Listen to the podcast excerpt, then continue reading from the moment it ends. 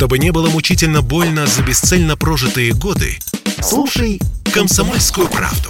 Я слушаю Радио КП и тебе рекомендую. Картина недели.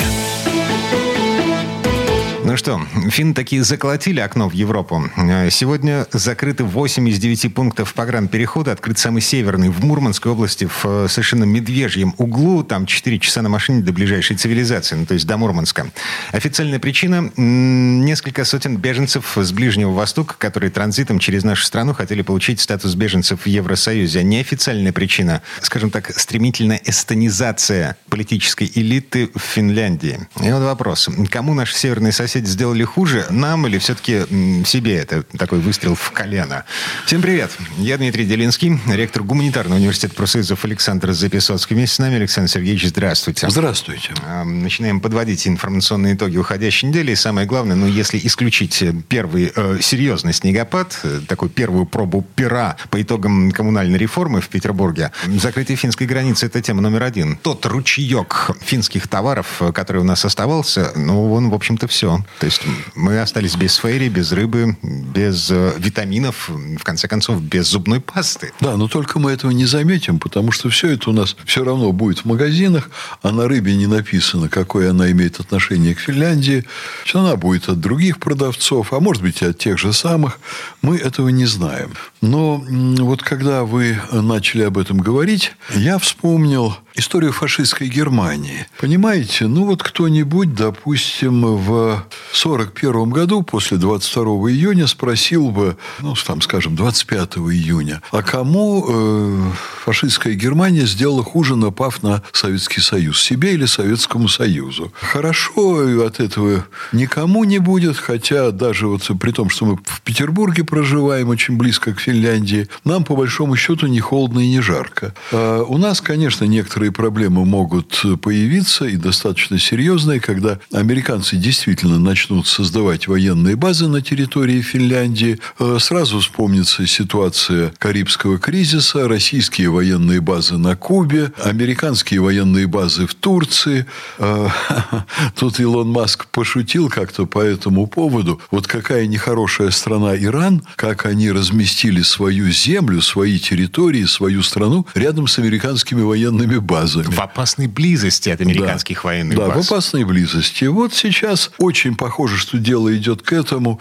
Ну, я все время надеялся, что где-то в какой-то момент хоть кто-то там нач... найдется в Финляндии, политические партии, какая-то существенная часть населения, о чем-то вдруг задумается парламент, где там 300 человек, но хоть кто-то должен быть с какими-то умственными способностями, а не в состоянии слабоумия. Они, конечно, будут иметь огромные проблемы. Их проблемы будут больше, чем наши, но наши-то нам зачем? Слушайте, наша проблема сейчас, что делать с этими самыми беженцами, которые легально въехали на территорию нашей страны? Да, их цель была не натурализация в России, не убежище на территории Российской Федерации, убежище на территории Евросоюза. Но, тем не менее, как минимум 400 человек застряли на той самой границе. С нашей стороны застряли. В Мурманской области введен режим повышенной готовности в связи с тем, что уже было несколько попыток прорваться через границу. А что такое 400 человек в масштабах России? А. Ну, даже в масштабах Финляндии это ничего особого не значит. То есть, эти 400 человек – это не настолько серьезная угроза даже для финских властей? Это ни для кого не угроза, это повод осложнить отношения с нами. Я думаю, что ни наше Министерство иностранных дел, ни другие компетентные в сфере безопасности органы на это внимание не обращали. Конечно, первое, вот когда это все началось, первый вопрос, который меня заинтересовал, откуда они вообще взялись, эти мигранты. Ну, оказалось, и, может быть, не все радиослушатели знают, что это люди, которые берут через туристические фирмы совершенно легально путевки туристические в Россию, угу. приезжают из... сюда, проходят границу. Из Сирии, из Сомали, вот оттуда, да. Да, такие туристы высококультурные. Конечно, наверное, этот поток можно было пресечь сразу. можно было там не выдавать туристам визы, хотя, ну, если не смотреть так далеко в финал вот этого путешествия, которое теперь на границе происходит, ну, вот специально пресечь путешествие вот этих 400 человек, я думаю, что в голову никому не приходило. И, ну, конечно, можно сожалеть, что не отреагировали достаточно быстро. Конечно, будут приняты человеческие решения, гуманные. Конечно, их где-то соберут всех вместе, потом их отправят, видимо, назад. Ну, во всяком случае, это будет нормальный гуманистический человеческий выход. Я обращаю внимание радиослушателей на то, что российские власти ведут себя чрезвычайно спокойно и корректно. Какое бы свинство не вытворяли финны, наши власти все равно реагируют, ну, высказывая сожаление, скажем так. Очень жаль, что наши соседи вот это вытворяют. Очень Но... жаль, что еще один наш сосед, Армения, это мы немножко переключимся, да, Давайте с северо-запада. Армяне, в общем, все дальше и дальше. В конце этой недели в Минске саммит ОДКБ, а армяне туда просто не приехали. Ну, Пашинян, понятное дело, это совершенно откровенный уже агент Запада. Он сам сдал Турции Карабах, теперь пытается обвинять в этом в Россию. Но что они, армяне, вытворяют? Они практически перестали принимать участие в целом ряде мероприятий, в том числе и по вопросам обороны, которые проводит АДКБ. Да, при этом они пытаются делать вид, что все в порядке, ничего страшного. Ну, вот, и просто куда-то там не доехали, просто чего-то не сделали. И вот зам главы МИД Армении Манацакан Сафарян значит, говорит, у нас с Россией нормальные рабочие отношения. Естественно, есть разногласия по некоторым вопросам. Продолжаем работать, чтобы устранять разногласия. При этом они запросто проводят э, военные учения с Западом, они пропускают игнорируют предложение провести военные учения в рамках АДКБ коллективные. Но если пресса мировая пишет про это точно, то вот совсем несколько дней назад армяне пошли на потрясающую сделку, в самом худшем смысле потрясающую. Так. Они передают Украине советское вооружение, которое поступило к ним, ну, не в этом году, а ранее. Оно вполне эффективное, оно не потеряло сроки годности, но они его передают Украине для войны с Россией, очевидно совершенно. И якобы американцы им взамен поставят новейшее американское вооружение. Ну, насчет новейшего я бы вообще сильно усомнился. А, глава Армении по-моему, всерьез и не собирается защищать свою страну в возможных вооруженных конфликтах, а вот рассориться с Россией он реально собирается. А оппоненты Азербайджана, господин Алиев, вполне откровенно говорят о том, что, по их мнению, Франция хочет поджечь войну на Южном Кавказе. А Франция здесь при чем? Хм.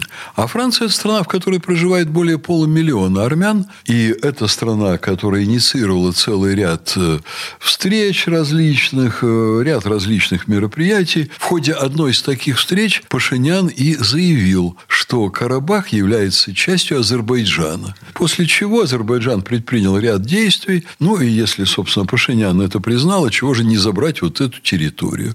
Очевидно, что вообще Армении в ближайшем будущем будет крайне сложно уже сохранить Карабах. Об этом речи не идет, а просто отстаивать свой суверенитет и поддерживать, ну, более более-менее приемлемый уровень жизни для населения в этой стране. Посмотреть, что там вокруг, ну, там все далеко не просто для Армении на еще сегодня. Еще один совсем непростой момент у Азербайджана. Есть еще Нахичевань. Ну, ситуация на самом деле вполне понятна. И вот уже, э, если будут решаться те вопросы, о которых вы говорите, то там, насколько я понимаю, у Азербайджана нет никаких прав совсем, а желание есть. Пробить коридор там и так далее. А, смотрите, все это выглядит примерно так же, как выглядела Украина ровно 10 лет тому назад, когда один национальный лидер пытался усидеть на двух стульях, шантажируя с одной стороны Евросоюз, коллективный Запад, с другой стороны Москву, склоняясь то в одну сторону, Вы то имеете в другую. в виду Януковича? Да. Ну да, конечно. Но э, Янукович это делал в силу непонимания происходящего. Вот, например, в какой-то момент он поддержал присоединение присоединения Украины к Евросоюзу, после чего с ним встречались Медведев, Путин. И в общей сложности они ему в течение пяти часов объясняли, на что он согласился. А потом дали еще 5 миллиардов. Да, потом собирались дать 15 миллиардов вообще-то. То ли долларов, то ли евро, по-моему, долларов. Но в ходе их дискуссий выяснилось, что Янукович вообще не читал договор о присоединении Украины к Евросоюзу.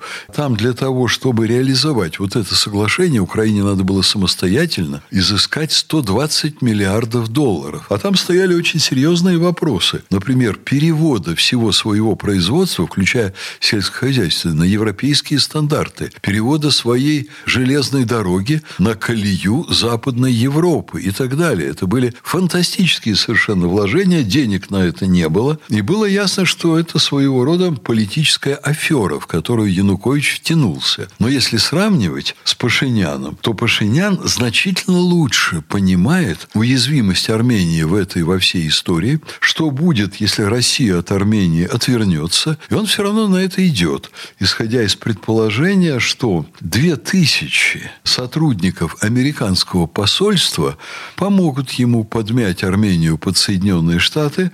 В результате в Америке, э, в Армении начнется кошмар кошмарный, ну а Пашинян уедет доживать свою экстравагантную судьбу в какой-либо из стран Запада. Вот это все должно чем-то вот таким закончиться. Так что вот сегодняшние украинские лидеры, они к этому приблизились. Ну, ряд их предшественников, которые свергали Януковича, уже живут вот такой жизнью, покинув Украину. Ну, и у Пашиняна вот такая же судьба предателя, человека, который свою страну придает в пользу Соединенных Штатов. Ну, так или иначе, саммит ОДКБ в Минске завершился без участия армянских политиков, чиновников.